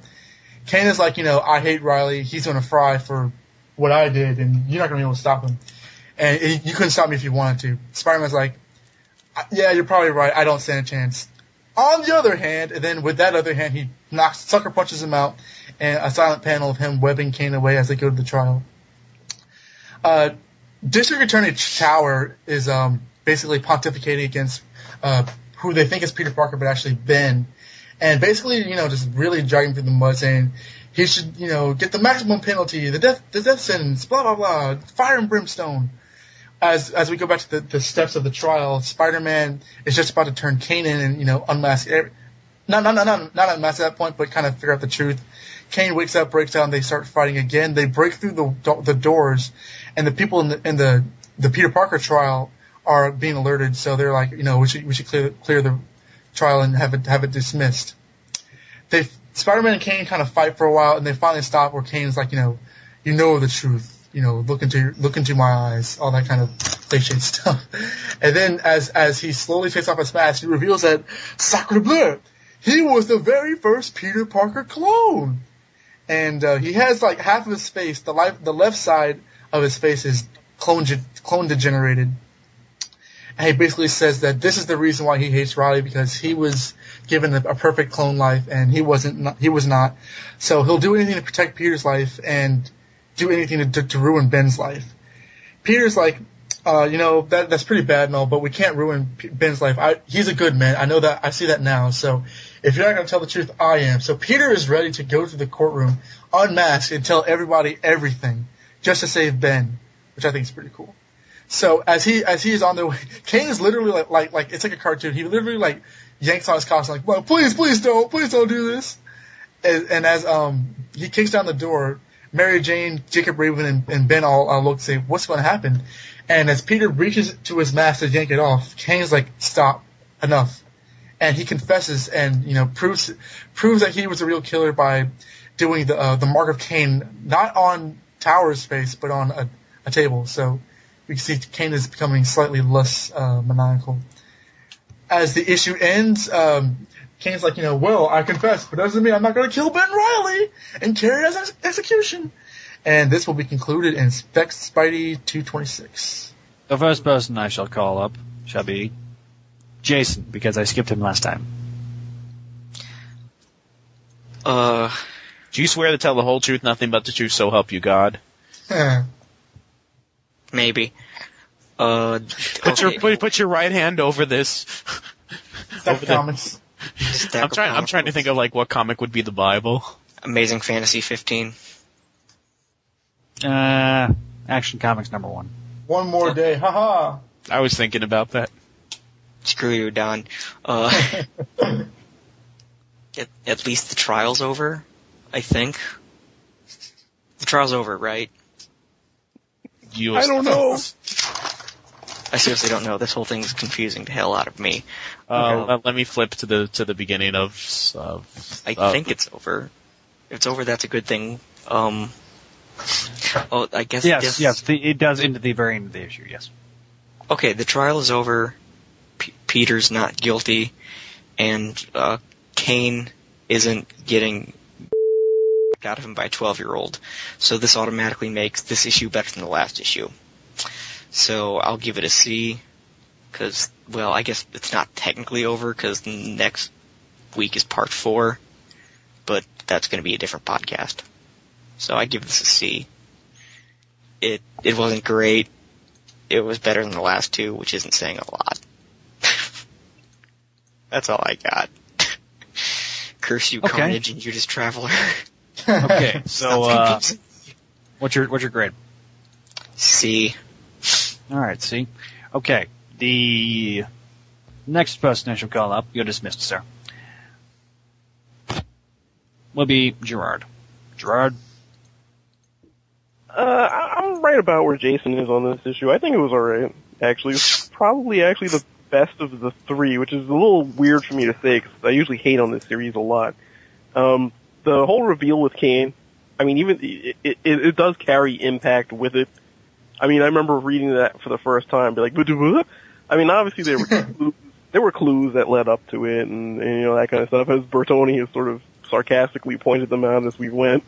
Objection, Your Honor. Those weren't clues. Those were hit you over the head. like, I wouldn't even call them clues. I'd call them, like, what do you call something when it's right in front of you? Well, wait, but you didn't know that before. Yeah, I'm sorry. Big little Easter They- eggs. Until you read this issue, you had you. I mean, nobody. I mean, they were kind of va- they were vague. I'm sorry. You have you have the beauty of retrospect and hindsight. Objection, Your Honor. That is not vague at all. Okay, anyway. That objection is vague. Um, but this, this is like Phoenix Wright, attorney at law.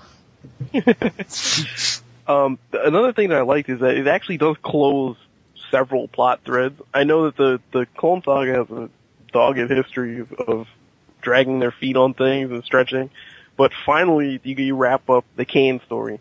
You wrap up the murder plot line with Jake Raven. You know you have some sort of climax between finding out what Kaine's motivation is for stalking them this whole time, and you, you know there's a couple things like that that they finally get out of the way, which is great it finally we're moving on, right? Right? And, uh, you know, for once I actually kind of liked Tom Lyle's art. It was pretty decent. And maybe even borderline kind of good. I know it's kind of, I know it's kind of a lukewarm thing, but you know, it's hard for me to praise Tom Lyle. It really is. He, he did a good job drawing the courtroom scenes. I know I, I know I get on him a lot because he draws buildings like crap and sometimes they're not even in perspective, which he does in this issue too, but I was able to ignore it because most of it happens in the courtroom and it actually looks like a courtroom. It's amazing. Um, on the other hand, I do have to take one swipe at him. He he draws Stunner to look like Rapunzel. Did you notice that? Her hair is like swinging around, like wrapping around her legs. It's like nine feet long. It's like what? What? Yeah. Not consistent at all with how she's previously been drawn, or even how he's previously drawn her. It was really No one weird. has that much hair. Um, Spite, the whole thing at the beginning where Spider-Man captures Kaine has got to be one of the dumbest things I've ever seen. I mean, basically, Kaine turns around, starts walking down the street. Like, I'm not even kidding. Look at that panel. He's just like, oh, well, this fight's over, and he's turning around and walking down the street like some regular guy. Then Spider-Man comes, Spider-Man comes up behind him, and he's like, you gotta come with me, and Kaine's like, nope. So Spider-Man's like, yeah, you know what? Then again, he starts around, bam, and just smacks him in the face. I'm like, wait, what? yeah, that, that, that's like a, you know, Three Stooges level stuff where, where like you'll distract them and like, hey, look over there, what? And then you just slap them in the face or something. And then actually, and it's actually not. And then Stunner too, like, I'm not done talking, whack! And, and then Why like he, not Zoidberg? it was ridiculous that they just had that whole thing, and then in one, he just one punches him and then throws him over his shoulder or whatever. I'm like, what? Why didn't he just do that the whole time then? That doesn't make any sense. And but and then of course that cliffhanger, so stupid. It it it- feels like reading it like if it ended like the pre, it, it felt like Mackie wrote a 21 page story, and then was like, I was supposed to write a different finale, so I'll just change the, you know, I'll write this extra page here. It'll have no flow whatsoever with any of the other 21 pages, but it'll totally bring bring the issue to a close, right? It, it was a really dumb cliffhanger. But I like uh, the cliffhanger. I- I- no, because it, it was like this whole thing where they're like, all right, you know what? Here's the evidence you need, and you know, you know, Peter Parker is clear, and everybody's just sort of reacting. It's like, oh, thank God, you know, amen. He's like, yeah, yeah, yeah, you know, uh, let's all arrest him. He's like, but now I'm gonna kill Reilly, you know, kill him anyway. It's like, that was just a, a really, it was. I mean, sometimes when twists come out of nowhere, it's really entertaining. You're like, that makes sense. Why didn't I see that coming? That's really that's really cool and, and interesting and uh, unexpected. And something like this, which is just so dumb. I mean, I could understand if if like that was Kaine's thing the whole time, but then he just uh, I don't know. I, I'm, I'm talking in circles. Um, so overall, I think I would give this one a C. It was okay. I mean, th- there were some actually excellent things about it, and then but then there were some things that were just dumb. Um, Okay. a, cou- a couple of little things, if I, ca- I cou- can I point out that that I just found kind of strange that I think are mistakes, and I don't really know what the deal is. One of the pages, I don't, I don't, I gotta count back on the page. It's one of the last ones. Um, for Next to so, the last one. it, it's it's Yeah, in, I know what you're talking about. I'll, I'll, I'll mention me that. too, me too. Be- I'll, I'll- let me let me mention that. Okay. Okay, okay, okay. you can you can edit me screaming that out right now. And then um a couple of times Kaine actually openly refers to he calls out like Spider-Man and Reilly. I'm like, wait, what? And then nobody in the courtroom noticed that or think that was strange. That was very odd. Yeah. Why on earth would it be? But anyway, I'll leave that other thing to Zach. I think we all know what I'm talking about here. I'm actually at a loss. What the, oh, the wait, little wait, I was talking about? Oh, it, it, he has blonde hair for like a full page. okay. Okay, Donovan, your your turn. First, I'd like to throw myself at the mercy of the court uh, for my insane rampage. I have been given my tranquilizers, and you won't be hearing much of that in the future. Uh, second, I kind of like Gerard hit on a lot of points that I was going to say. Um, I actually really enjoyed uh, Tom Lyle's art in this issue. I thought all across the board he did he outdid he out uh, he outshone himself. Okay. Um, I thought the action scenes were pretty good. I thought Spider-Man looked pretty cool. Um, I don't think it looked as stiff as it, as it has been, and um, I really liked. Uh, I, I like. I like. I think if you would have told me last month that I would have graded an ASM issue by DeMatteis and Bagley lower than uh, uh, an adjective list done by Mackie and Lyle, I would have. I would have said you're lying. But uh, this one I thoroughly enjoyed. I really did enjoy this issue. I liked it all across the board. Um, I actually like how Spider-Man just like sucker punches Kaine and, and uh, swings away in that silent panel. I actually kind of think that's it. Kind of does seem stupid, but uh, on one end, but the way it's drawn, I think the way the storytelling is, I think that's kind of cool because Kaine's supposed to be this, this ultra badass and whatever, but Spider-Man is still a guy who you know the guy can like press like 15 tons. I mean, he's he's not some pushover, and I appreciate when it's acknowledged, you know, like realistically, don't don't don't mess with Spider-Man because he can like, you know, he can he can knock you out. Oh. And um, I thought that uh, He can beat you were- around like he, it, owe- he you owe him money. like a Same. I thought that uh, the reveal for Kaine. nah, I mean, I, it wasn't. I don't. I didn't think it was bad. I, I thought that it was. It was. It was okay. I, I thought that it was interesting, especially now that, like, you're right. It it, it, it solves that nonsensical uh, subplot, and I like. I kind of find it funny how Peter's like, you know, going to save Ben's life after. It was such a, a shift from when he first met uh, Ben, and he's like calling him Reilly, and he was calling him Parker, and then you have an, an ASM 400 when they have that thing where he's like, well, if you need any help, just let me know. He's like, no, you're never going to see me again. And now Peter's going to like, like possibly ruin his life for Ben's sake. I really like that, uh, that, uh, character growth. I really, really like that. And, um, and it, only gets, I think only gets better from here with their, uh, with their relationship. Um, I, thi- mhm. I think a pivotal moment's when when he decides to switch places. I think Oh, that, shows I- that he really does care. I, I, don't, I won't disagree with that. Um, I also like how, uh, okay, the ending is kind of dumb because, he, like, he is, like, you know, not not so fast. I do admit that I killed those people, but ah, Reilly, what? the- I just jumped after him. That, I don't even, I don't even think that's a twist. That's more of like a uh, we need. There's a lot of issues in Spider-Man where you can tell they just need action and they don't want to tell a straight story. They just want to have people uh, punch and fight and stuff. I think this is an example of it where they, Punchy, you know, punchy, run, punchy, punchy, punch, run, run. Punchy Punchy, yeah. I, I don't want to say that because it's copyrighted, uh, t- copyright 2010 Tom DJ, but I, yeah, I thought that um that was like pretty much, oh, we need something to give the readers a heart attack, so let's have them attack uh, Ben, despite the fact that it's not like Ben's hand, handcuffed or anything. But yeah, You know- like this issue, I really, I really liked it. I really liked the whole. This is another issue that I felt was that wasn't bogged down by any subplot Judas Traveler, um, you know, bullcrap. So I'm giving this a B. Got a B, got a C. Jason, what'd you give it? Uh, C. C, C, B. For Ladies and gentlemen of the jury, we as human beings like a little thing called logic. Logic help brings order to our lives. It gives us reason for doing things. Kaine's actions within this book do not represent what we would call logic. oh man. Exhibit A, ladies and gentlemen of the jury. Kaine, why does Kaine want Reilly to die and for Peter to live? He wants Peter to be able to live this life that Peter built for himself. You know, he keeps on going on about how Peter has a life and a, ch- a wife and an unborn child, and he has this whole life that he built for himself. Now, if Peter Parker as a person, even if it's Ben Reilly in his place, is put to death, don't you think that that seriously would screw up things for this person who he's trying to protect Peter Parker? Cause hey, isn't he gonna have to hide out, change his name, or, you know, get plastic surgery? If he publicly kills Ben Reilly, who everyone thinks is Peter Parker in the middle of the courtroom, wouldn't that have ramifications for Peter Parker showing up at the Daily Bugle the next day, or, you know, showing up to a doctor's appointment with his pregnant wife? Uh, Like, Kaine, Kaine's whole plan here, I want to protect Peter Parker so Peter Parker can live his life. Uh, what? No, but By killing him. but, but, but by, by making sure that he cannot use the name Peter Parker ever again, and that he can never see his friends or family ever again. It's. Ladies and gentlemen of the jury, logic cannot be found in Kaine's plan. Now, on to other matters. The reveal of Kaine.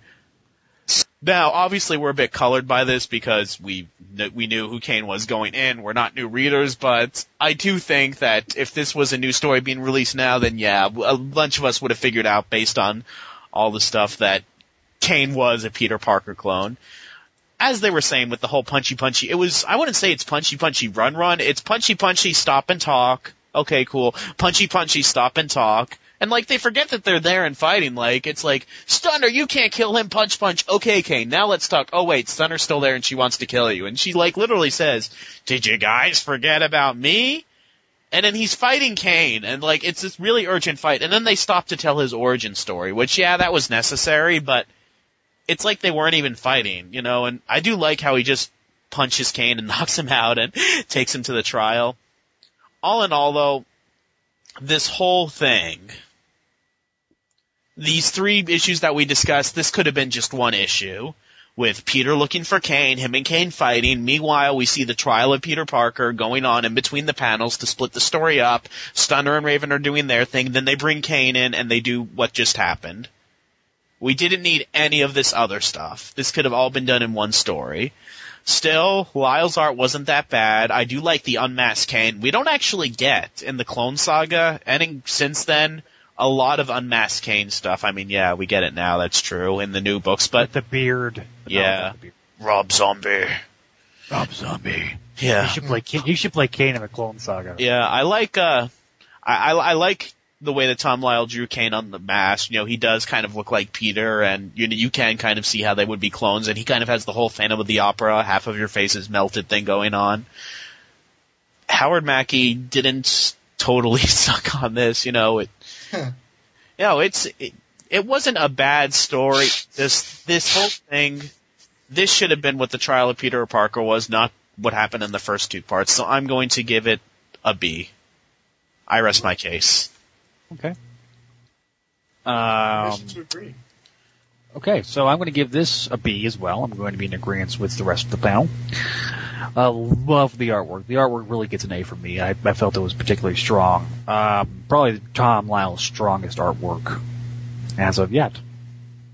It's not his last artwork yet, though. So I, I really, I really like this issue. The art, the writing was pretty solid. There was a couple of stupid parts, like why does Stunner mysteriously disappear all the time? Oh wait, we don't get that till years later. Um, You serious? Which we don't. later? Yeah, no, seriously. Um, they don't actually address that until when they bring back Doc Ock. Um, I think this is like outside of virtual reality world. This is like one of the last times we see Stunner until the return of Doc Ock. We say that she's gonna show up next just about month. say, you By the last month. time we said that. She might show up in the next issue, but her her purpose has really been served. Um, so I don't think. She, I mean, outside the virtual mor- moral, virtual reality world, um, we'll see her. We might see her uh, when Lady Ock shows up. But anyway, what I've liked about this book is that we finally get the face of Kaine. We finally get answers. This is where everything starts to really kind of draw to, together. Um, Gerard made this pretty clear, uh, made this clear earlier. This is really kind of the beginning of the end of the first act of the Clone Saga. Things are starting to wrap up. Um, we still got an, another two episodes before we really get the the final. This is like starting to get to the climax of the first part, the Clone Saga, and um, everything's starting to build. Momentum is starting to gather, and everything like that. So um, really, I, I didn't particularly mind the final page and the final splash, so I'm not too particularly concerned. Um, I, I really it didn't bother me as much as it did y'all. So I don't. No logic in what Kaine's doing, though. I actually, No, have, I- I, actually have a thing. Uh, well, I'm not, I'm not gonna go ahead. other than that, I, I really I really did enjoy it. Uh, this was this was by far the strongest of the three. So I'm gonna give it a solid B. Okay, uh, can I, can I, I think that, uh, in like kind of rereading some of the pages, I think that they really, I don't know, I, I, I'm not read Life and Variety in, in a dog's age, but uh, you can kind of tell that they really wanted to like stop this trial nonsense because, think about it, the, you have the beginning of the trial, then you have like one testimony from the wife, and then you have the the the uh, defense attorney giving his closing statement. So I mean, obviously they wanted they they you know either were stupid and not knew how the trial actually goes, or they just do it, wanted to end it. Because like like there's there's no evidence being like they said they showed the evidence, but there's no witnesses, there's no like psychological an- analysts being brought in for these kind of murders. So it's really clear. It's kind of blatantly obvious once you're reading it. Like they they were like, please let this end, please let this end, because you have like Tower saying murder, coldly and premeditatedly carried out. Like no, this this this thing would have carried on for at least like another if this is a real trial, this would come out carry on for at least at, at least at the very least like three or four issues. So you can tell that they were like done with this thing. Yeah, I pretty much agree. I mean, I mean, if it really was a if it really was a true trial, this really should have been kind of a subplot that was going on for a couple of months. So, um, anyway, guys, um, I think that wraps up the reviews. Because we're not going to cover 226 this month, we're going to cover it in a special episode. So next time on Clone Saga Chronicles, we'll cover Spectacular Spider-Man number 226, Trial of Peter Parker Part 4, um, the cover blurb, you know, with Scarlet Spider and Ben Reilly. So one of my favorite covers actually from the from the Clone Saga. So, guys, any uh, parting thoughts before we head out of here? I apologize for going nuts in this issue. I really do. I do declare. I do declare that this this episode shall, should end. So, cue the the the music.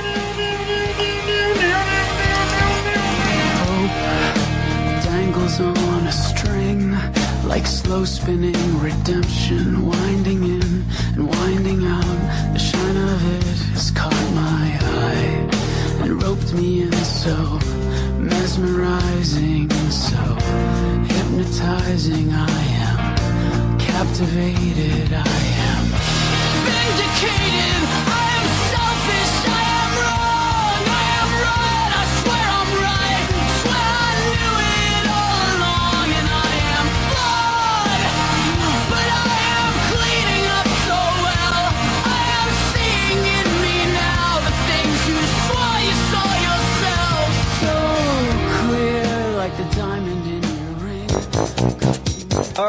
coming Wait, down. hold, hold, hold. Okay, okay, okay, there we go. Now, All right, coming down in three, My, two. Um, you called him Fred Van Lente Ray as if it was his name. First of all, I love how like we're talking about like rape logic, and your mind immediately goes to, oh, check out Bertoni's interview. but, then, but then you call him Fred Van Lente Ray. I, I need to edit like the rape out of that. I, I would simply like to point out that Van Lente rape is now on UrbanDictionary.com if you want to check out the full definition of it. we're editing.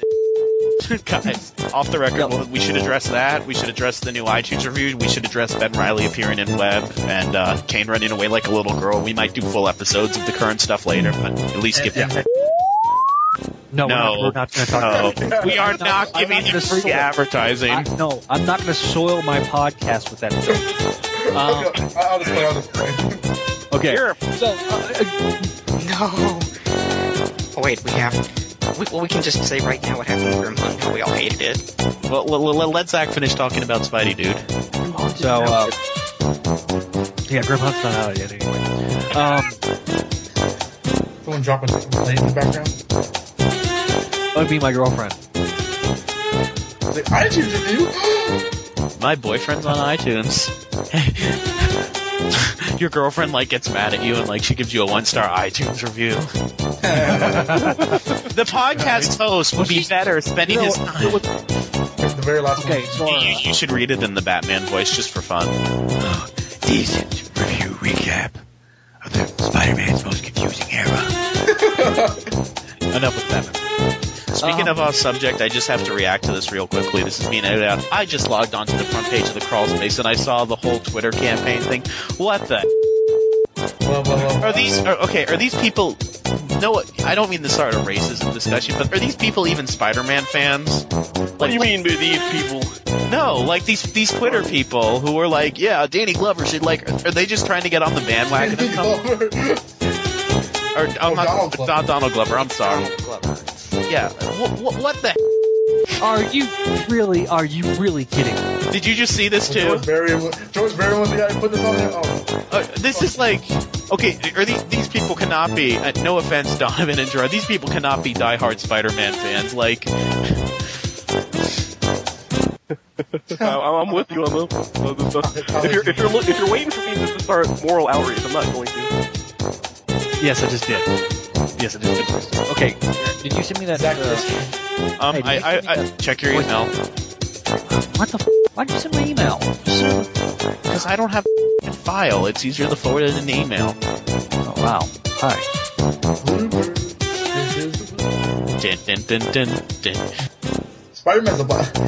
If I end the call, Why does this have why does this have to happen to me? oh god, this is.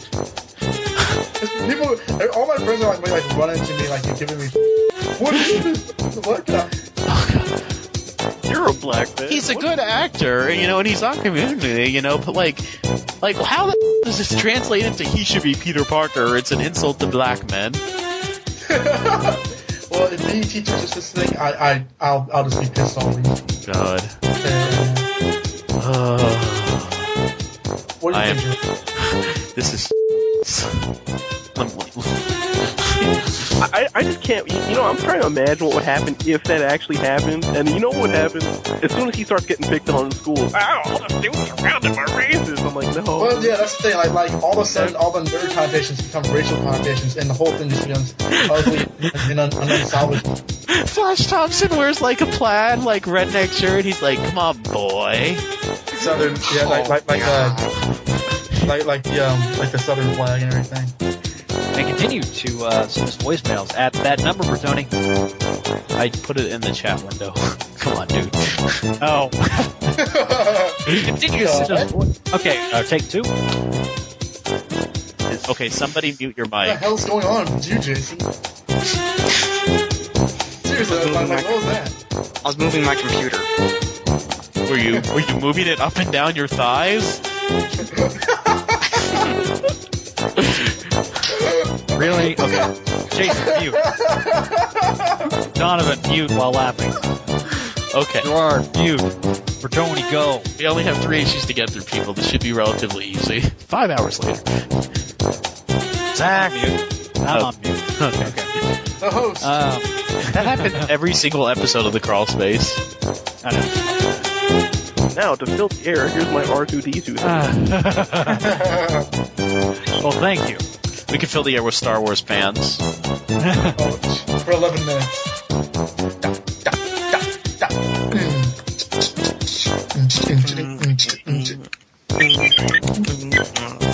Okay, okay, okay. What the f- was that? This is like Stomp the Musical. Thank you, thank you for that interesting diatribe. This is true. Donovan. Where the f- was I going with this? Okay, some of us. I don't know, but Some Zach of- used the term colored, and we were all amused. Except, except for What do you? Karan. Talk, talking about the cane room. You say that now. It's like the opening Tony? statement. Yeah. Sorry. You said nut, nut, nut.